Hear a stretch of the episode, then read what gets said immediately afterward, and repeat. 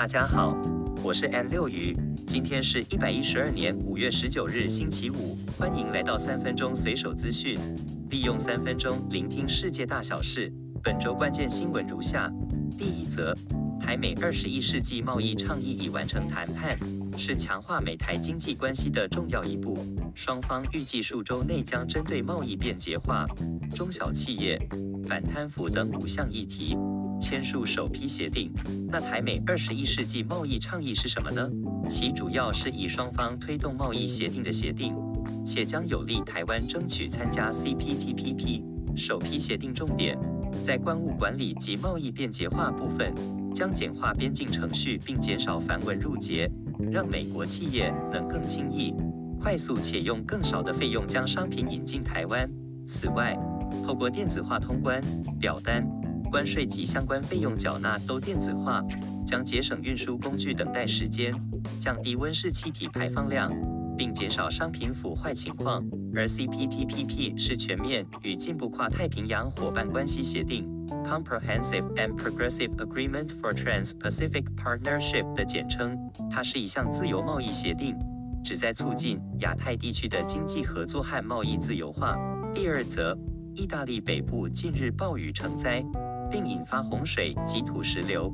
据外媒消息指出，这一波洪灾已造成九人死亡，大约一万人被迫撤离，且目前仍传出有人失踪。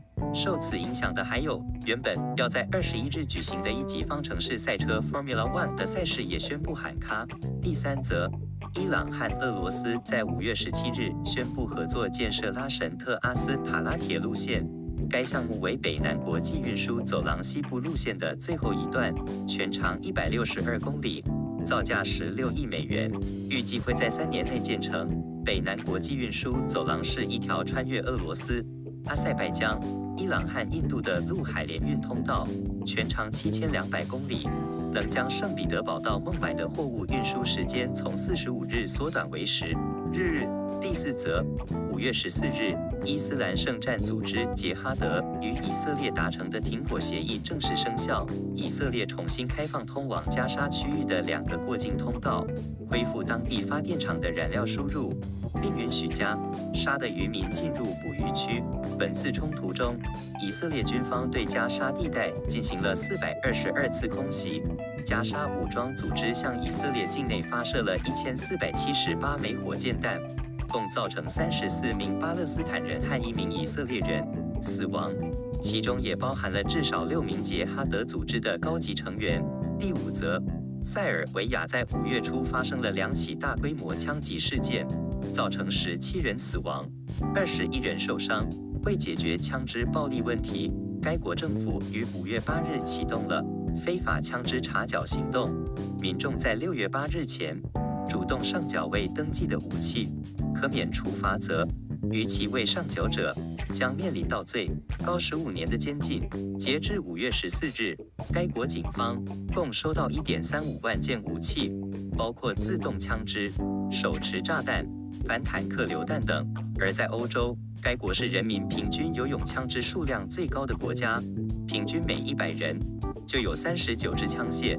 第六则，今天五月十九日。是 G7 高峰会议在日本广岛登场的日子。会议的重点包括了台海议题。日本首相岸田文雄昨天分别与美国总统拜登、英国首相苏纳克举行了双边会议，都重申反对以武力改变台海现状。今天早上，英国与日本发布的广岛协议中，也强调台海和平稳定是不可或缺。G7 高峰会议还将聚焦于加强施压俄罗斯。反制中国的经济胁迫以及台海议题。第七则，台湾将于二零二四年一月十三日举行总统选举。目前，民进党的候选人是赖清德，中国国民党的候选人是侯友谊，台湾基进党的候选人是柯文哲。最后，劳保中的二项给付暗藏陷阱，若申请的顺序弄错了，就会少领数万元劳保老年给付，是老工退休后的收入依靠。除了老年给付之外，失业也可以请领失业给付。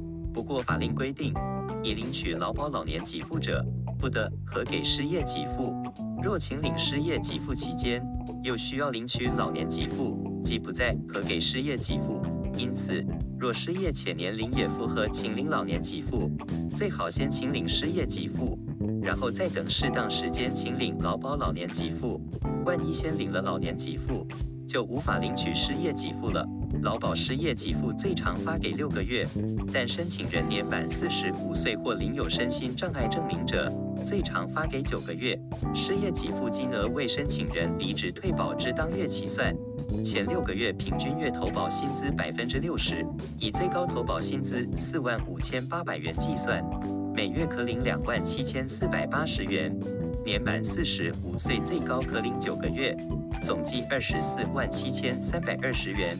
失业给付加上职训津贴加起来十五个月，最多可领到四十一万两千两百元，而且这笔钱不会从退休金里扣，完全不会影响到劳保，顶多就是这段期间年资变成国保。不过，请领失业给付必须是非自愿离职才有符合请领条件。以上讯息提供参考，其金额与规定还需以劳动部所发布的最新规定为主。以上是今天三分钟新闻，简短时间了解天下事。我是 M 六鱼，为使每集关键新闻更能完整地呈现一周的回顾，节目下周起改为每周六更新。